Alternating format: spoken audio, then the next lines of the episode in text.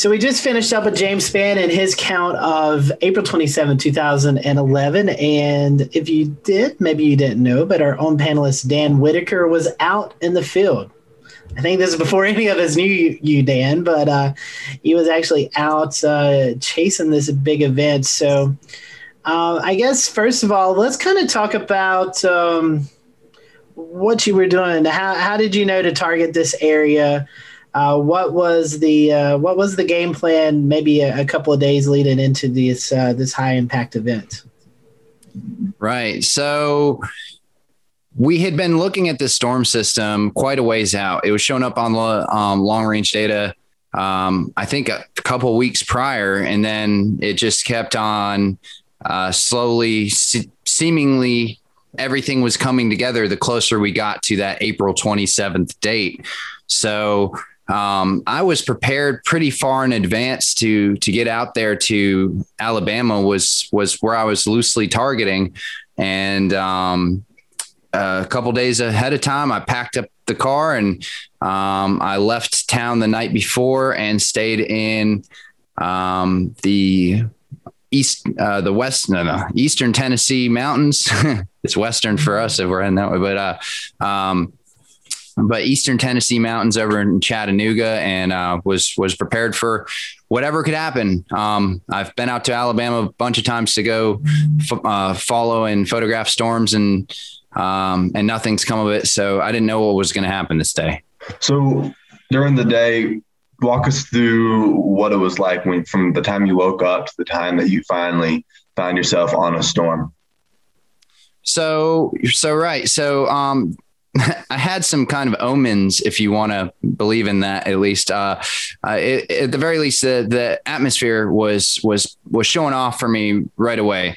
Um, I woke up at my friend's house. He had to go to work, and um, it was a uh, I forget what day of the week it was, but it was it was a work day.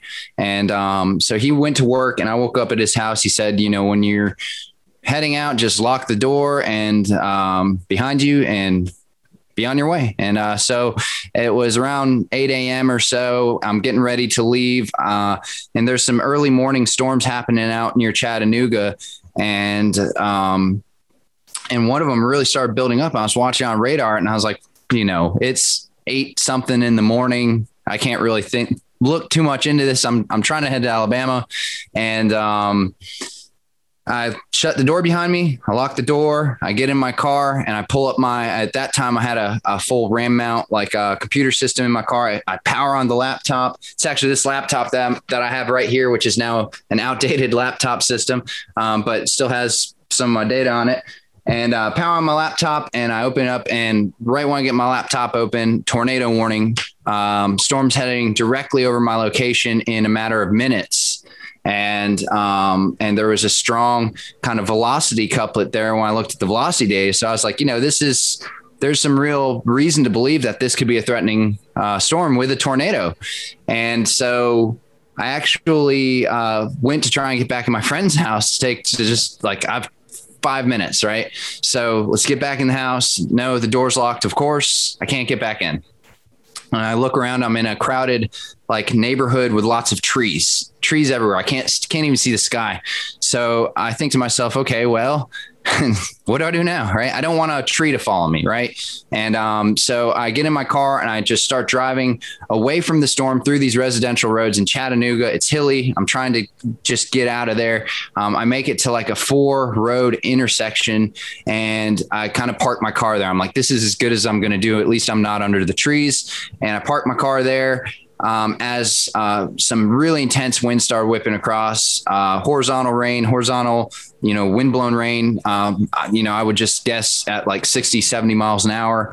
Um, and I was right there in the velocity couplet. And, um, you know, it turns out there there was uh, wind damage and, and a tornado, but um, I just must have been very close. But I don't believe I was in the tornado. It was mostly, I mean, the winds changed directions eventually, but I believe it was all rear flank downdraft base kind of wind. Um, and, uh, so I drive back to my friend's house at that point after I'm like kind of in that wind and rain and, and I, it passes by me. So I know I'm safe. I just kind of drive back there cause I don't know what to do myself at this point.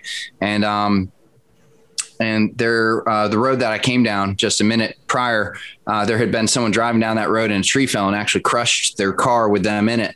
Um, and, uh, I got there before the emergency response did. And, um, I like, or just at about the same time. So I pull up and so do they, and I kind of get out of my car and I'm, I'm, I'm like, what's going on? You know? And, uh, um, the emergency response person, fortunately, they, they started trying to, uh, do what they needed to do. And I was like, you know, they're, they've got it figured out. They told me to, you know, leave them alone. So I just kept on heading on my way. I was like, I guess I'll go to Alabama now. And that's how I started my morning. So, um, pretty intense. Dan, wow. I have a, I have a question for you. Sorry, Evan, I didn't mean to step no. on you. Um, recollection, this was ten years ago. So I don't think radar scope was a thing. Um, that's right. What, uh, I mean, how did you get this weather data while you're out in the field? I mean, it's twenty eleven. Technology has, has surely come a long ways in the last ten years, but what was it like back in twenty eleven getting? You mean, what was it like using a flip phone when I was storm chasing? Um, yeah. So, so that's what I was doing. I had a G Z one waterproof flip phone, and, um, for, uh, for data, fortunately things were fairly advanced for, um, the laptop systems, as long as you had a laptop system and internet and a few other things. So I had a G P S puck, uh, that, that logged my, uh, G P S data into, um, the system I was using at that time. It was, uh, I can't even remember the name of the system actually, but it was like a, definitely an older P C radar system that integrated with, um, Delorme maps was what I used to log my G P S data. And, um, and it integrated the data in, um, it was the only thing. At that time, it was the only program comparable to G R level two, which is still, you know, a top program for P Cs. And, um, but yeah, no radar scope, no, um, quick data via phone. Um, yeah. I, like I said, in the story, I had to power up the laptop to even see what was really going on. So, um, So, uh, had that hooked up to a internet puck at that time. There was no hotspots via cell phone. So you had to have a, Um, a dedicated internet puck. Uh, also to power the computer at that time, there weren't cars built in with power inverters for things like computers, um, like there are now. Like the four runner that I own now, it just had, comes with power outlets, right? But uh, at that time, there wasn't anything like that. So I actually had to have custom fuses and custom switches and custom wiring for power inverters to run my laptop system. And, um, and so it was a lot of electric based stuff and the best technology at that time, just to even get online and see what was going on. Later in the day, Dan, uh, with all of this equipment that you had, you managed to get yourself on the Coleman, Alabama storm. Um, the, the storm was severe. It produced an E F four tornado. Can you tell us a little bit about the experience you had chasing that um, in, in the afternoon? Right. So I made it to Alabama after my intense morning, and um, and I'm kind of trying to figure out where to target uh, for storms. Um, they start kind of popping off immediately um, early in the afternoon. I think around one or two was was uh, the first supercell that I got on, and these storms were were. Um, classic supercells popping up in every square foot of Alabama that you can put your eyes on, on radar. So it's just these storms are popping up all over the place, and uh, a lot of little kind of storms, but among the mix, a lot of major um, strong supercells were developing that were immediately severe warned, putting down things like hail, and a lot of them were starting to go tornado warned even early on in the day. So um, I chased um, three, I think it was four different um, supercells, which I believe all four of them or three of them were tornado warned um, before I even made it to Coleman. So I had this long, like, you know, uh, for those of you who aren't as familiar with how a storm chase would work, you see a storm kind of growing either visually or on radar. You know, the ingredients are there for that storm. Then once it grows to become a significant storm.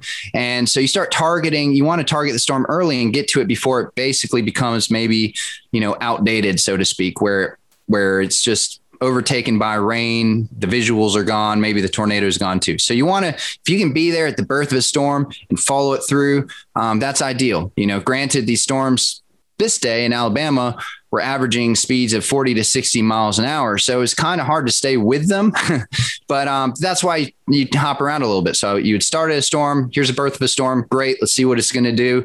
It either outruns you or starts dissipating, and then you pop to the next one. So like I said, I was on, you know, about four or five of these before I made it to Coleman. And that was a couple hours worth of chasing and driving. I'm starting to kind of almost wear down a little bit, because after you've seen one storm, two storm, three storm, you're like, are any of these going to produce visible tornadoes, or am I just driving under, you know, low hanging clouds and rain and hail? And, um, so I'm driving towards, uh, I guess this is where the story really starts, right? So, um, I'm driving towards Coleman and, um, into town, because I saw a really nice hooked supercell that was, um, that was heading towards Coleman, and, uh, it looks great on radar. It was starting to form a really nice hook, uh, really nice velocity couplet. Um, by nice, I mean strong and visually, um, you know, from a radar standpoint, um, a, a, a strong and kind of, um, pronounced feature that, um, tends to, you know, mean that the storm's going to at least go tornado warned, if not produce a tornado.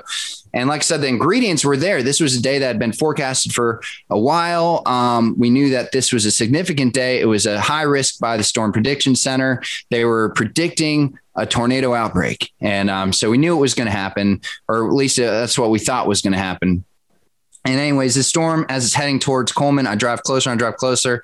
And it's the weirdest thing, because typically when I'm chasing storms, I kind of get in a position where I'm looking at the rotation part of the storm and the part of the uh, wall cloud that is rotating and maybe going to put down a tornado. So I'm trying to like be in that area, stay with that area. In this particular storm, I kind of just, as I'm driving into Coleman, I knew what storm I was going for, but I kind of look off to the side, and there in the far distance over a field, um, is a tornado, and it's, and it's pretty far out. And, um, and, but I noticed it right away, and I'm like, all right, well, there you go. You know, after four storms or so, and, and here it is. And it just, it's, it's there. I did it, you know, like I'm seeing a tornado right now, and this is what all my efforts been uh, funneled to, to get here. And, um, and, and I, it wasn't just seeing a tornado at, you know, I need to kind of preface this. I'm a trained uh, storm spotter at this time. I'm, uh, you know, I've got a couple years, uh, three years of experience under my belt. Um, I was very involved in wanting to try and collect data for historic reasons. I had like two anemometers on my car. I was connected in to try and report, relay data back to the National Weather Service. And uh, I was tracking all my movements. I was docu- documenting everything with multiple cameras. So the idea was put myself in the close proximity of these storms, get as much data as possible, and then see how I can use that and funnel that in for any sort of storm damage or research purposes. And, um, and as well as relay storm reports to help with the public, you know, which is like a, it's a cutesy thing to say. A lot of storm chasers say it, whatever.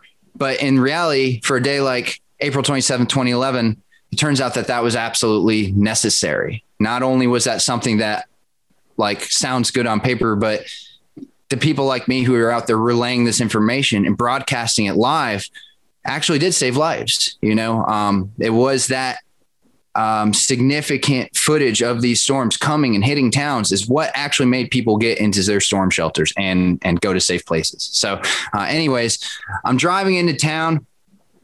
I see the tornado out above a field. Um, and I am, I'm, uh, uh, I, I had been uh, live streaming At, for a little bit at that point, but I had a live stream setup going on with a uh, H D webcam um, streaming to the site at that time called Chaser T V, which was uh, in the two thousand ten to two thousand fourteen period. It was the hottest thing out there. You know, uh, the public knew to tune to Chaser T V, and, you know, the Storm Chaser show was hot, and people were thinking about storms and thinking about storm chasing. And so it had thousands and thousands of viewers that you could get access to if you streamed. And, um, and the cool thing about Chaser T V at the time too, is they would pay per viewer, pay for pronounced amount of time and stuff like that. So you could actually, you know, come out with a little bit of a paycheck at the end of it too.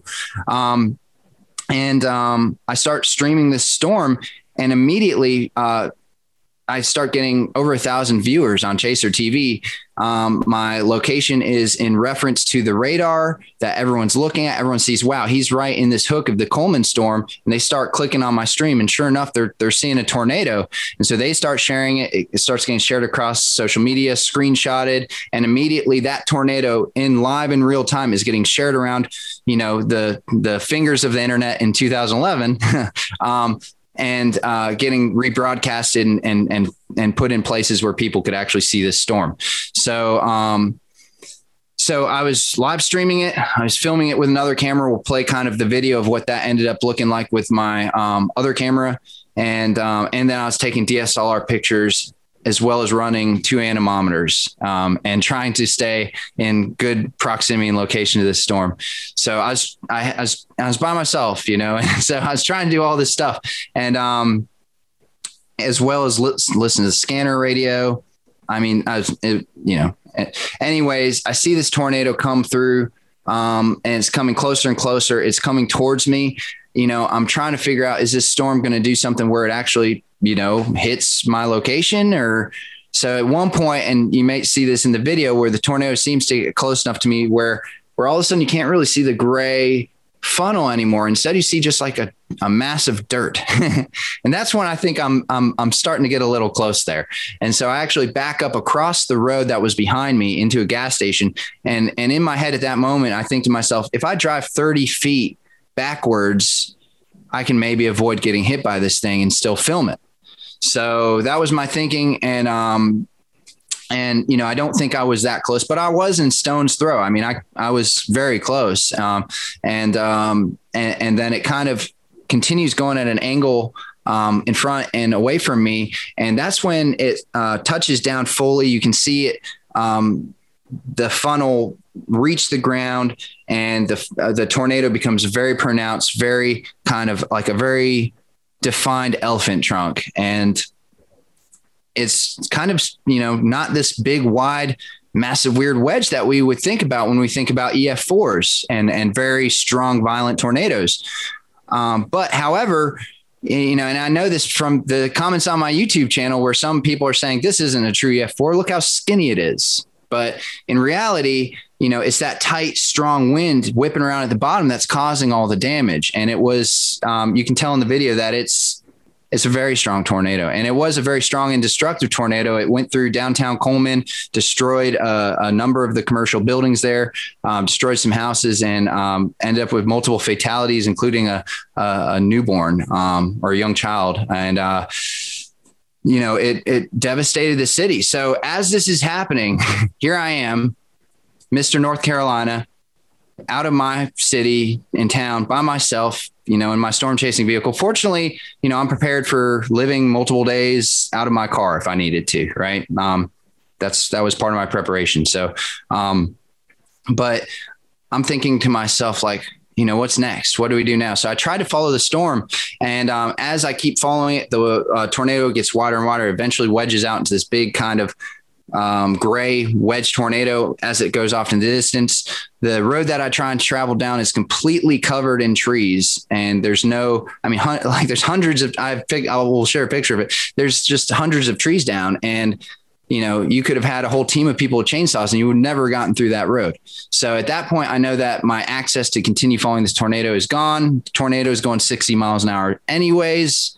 So it's a lost cause at that point. So I drive back towards town. And here's where it really gets interesting, because the, this is where things started to really take a turn as far as the reality of the storm. Um, all I could smell was trees um, and uh, fresh wood. And as I look around through the woods, as I'm driving back towards Coleman, the trees are stripped of their dar- of their bark. They're just bare. It's just bare wood, forests of bare wood, and um, and twisted trees and and just devastation. And uh, I'm driving back towards Coleman to try and figure out what's my next move. And I look at the radar on my computer, and there's another storm that's tornado warned and heading right towards Coleman. Um, that is going to be there in twenty minutes. Right.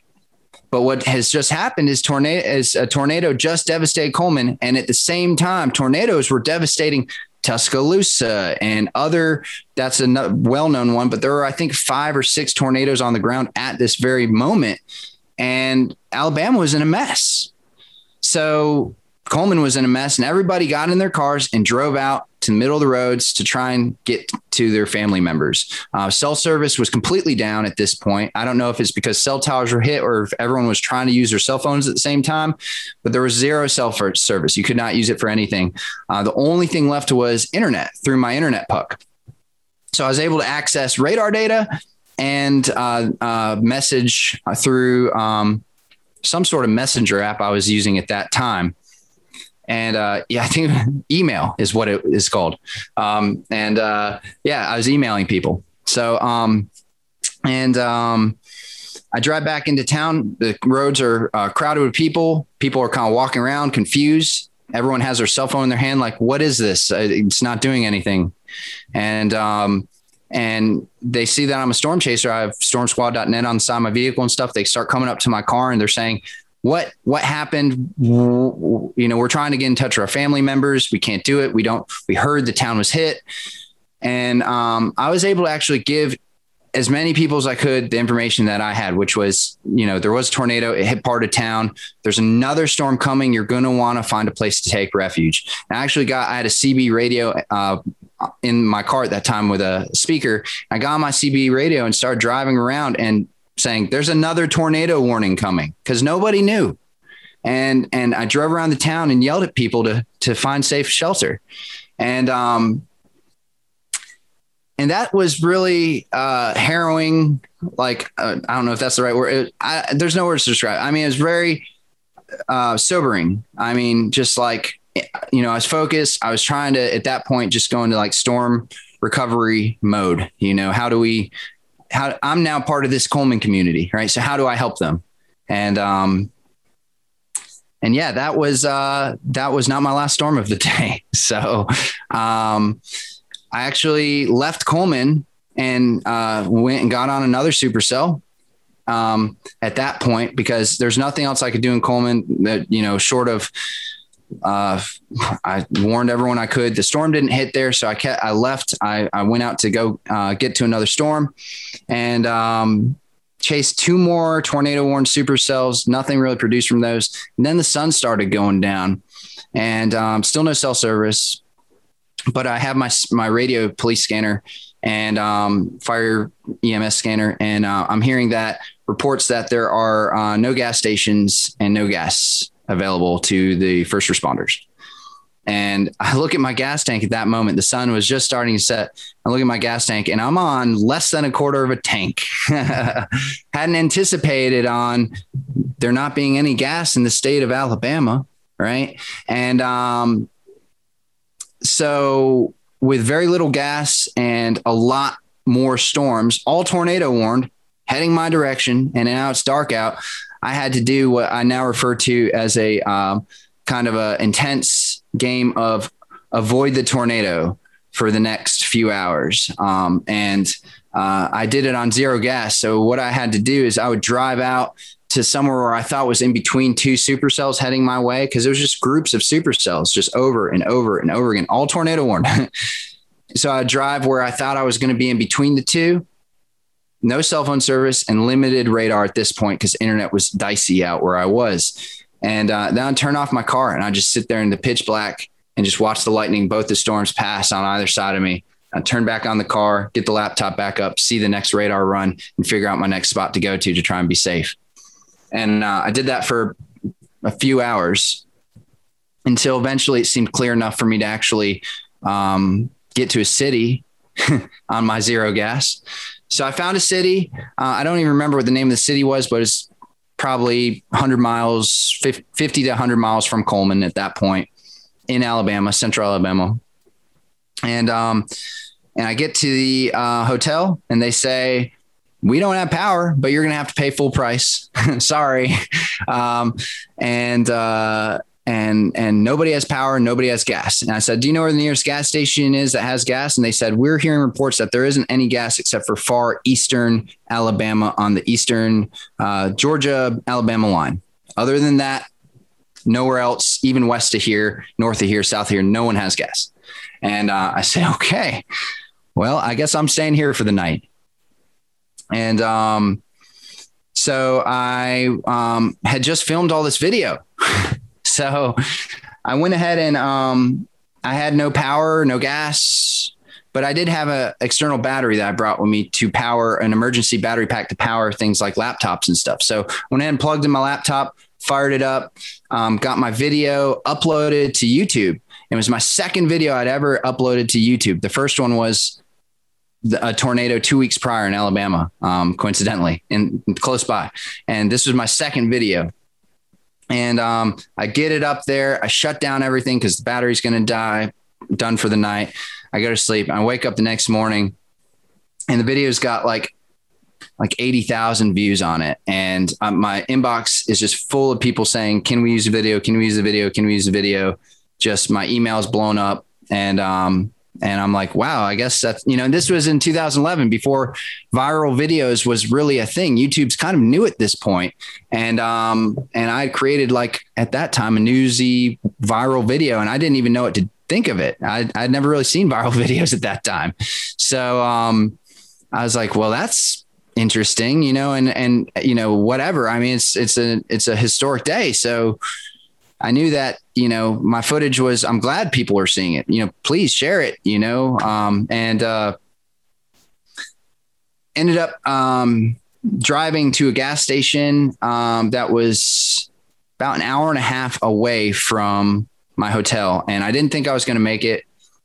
Um, but that was the closest gas station. I, you know, called around, I did everything I could to source a gas station. That was it. It was like on the border.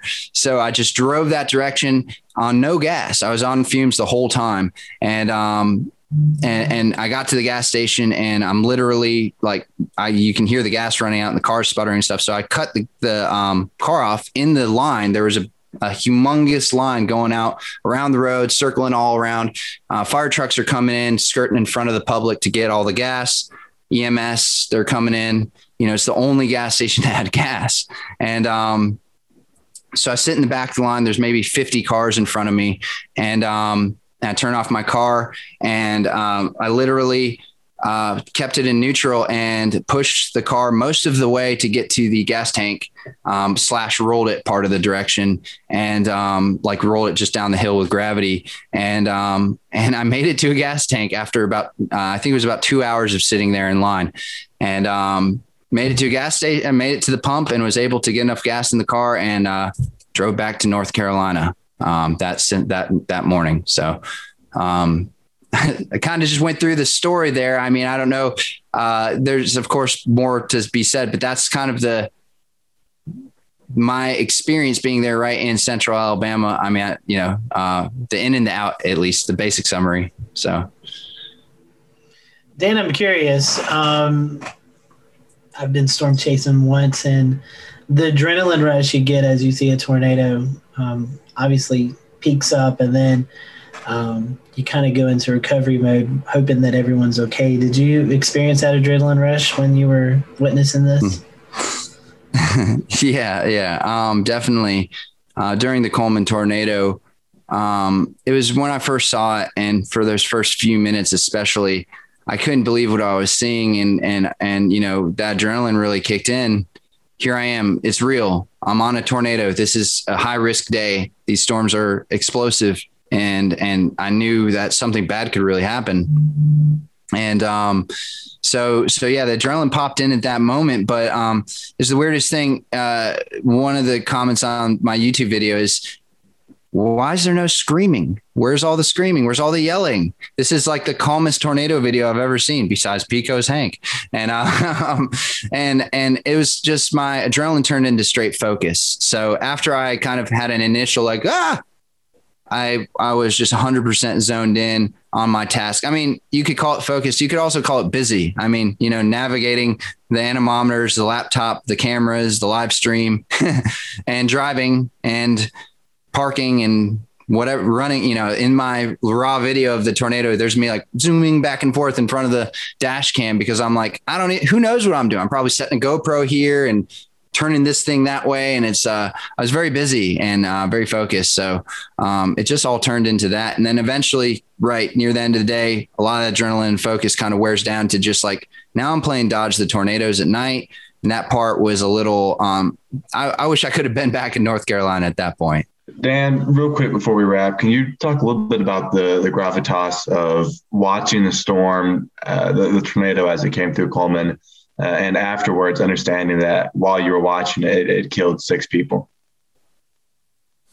So, you know, I've been at some devastating tornadoes before, but I think the thing that made this more real, um, and I've been at some killer tornadoes before, I think the thing that made this so real in this particular one is because Um, a lot of people died this day in Alabama, and it was the total destruction of the state. Um, you know, seeing the Coleman tornado, you know, unless I had actually seen it hit the specific buildings and stuff, it was hard to make a direct connection to, to who died or how they died or where they died. Um, you know, I did end up seeing the commercial destruction downtown, and that was intense. Um, seeing that, because you're seeing people wandering around, picking up bricks and trying to figure out what to do. It's like, it's like walking into a house that was just completely destroyed by like a group of toddlers, you know? And I say that as a, as a, uh, owner of a toddler, you know, I have a three-year-old, and sometimes you just walk into a room and you say, what happened? And you just pull your hair and you scratch your head and you say, I can't even figure out where to start. Everything's destroyed. And, um, and it was the same way watching these people trying to figure out what to do in downtown Coleman, um, just walking around devastated. And, and, and that was really sobering. But I, but the, the thing that really affected me the most, honestly, was seeing people looking for their loved ones and not having a way to find out where their loved ones were. No cell phone reception, no communication, and being stuck in traffic, and another tornado warning that's coming. So these people are in a bad predicament, and um, only I knew what was going on. So I was in a, this really weird place of, you know, Nobody, nobody knows. And um, they're all unsafe, and they're all just trying to help their loved ones out. So that was probably the, the hardest part to, to be a part of, but the part that I'm most grateful that I was a part of, because I could help, but also because um, that's the reality of, of these big storm events is, is that's what's happening in these communities. And sometimes you don't see that on the news, or you don't know about that, but there's moments there where, where we're all just trying to look out for each other. And, um, and those are the hardest moments. Well, Dan, we certainly appreciate your, uh, your time and, and reflecting back on this, um, very somber event that took place on April twenty-seventh, two thousand eleven. So we thank you and James Spann for sharing their stories of this, uh, tragic day, and, uh, our thoughts and prayers are still with those folks who, um, are reliving this ten years later. Uh, in the state of Alabama. For everyone here at the Carolina Weather Group, we hope you have a great evening, and we'll see you back here real soon.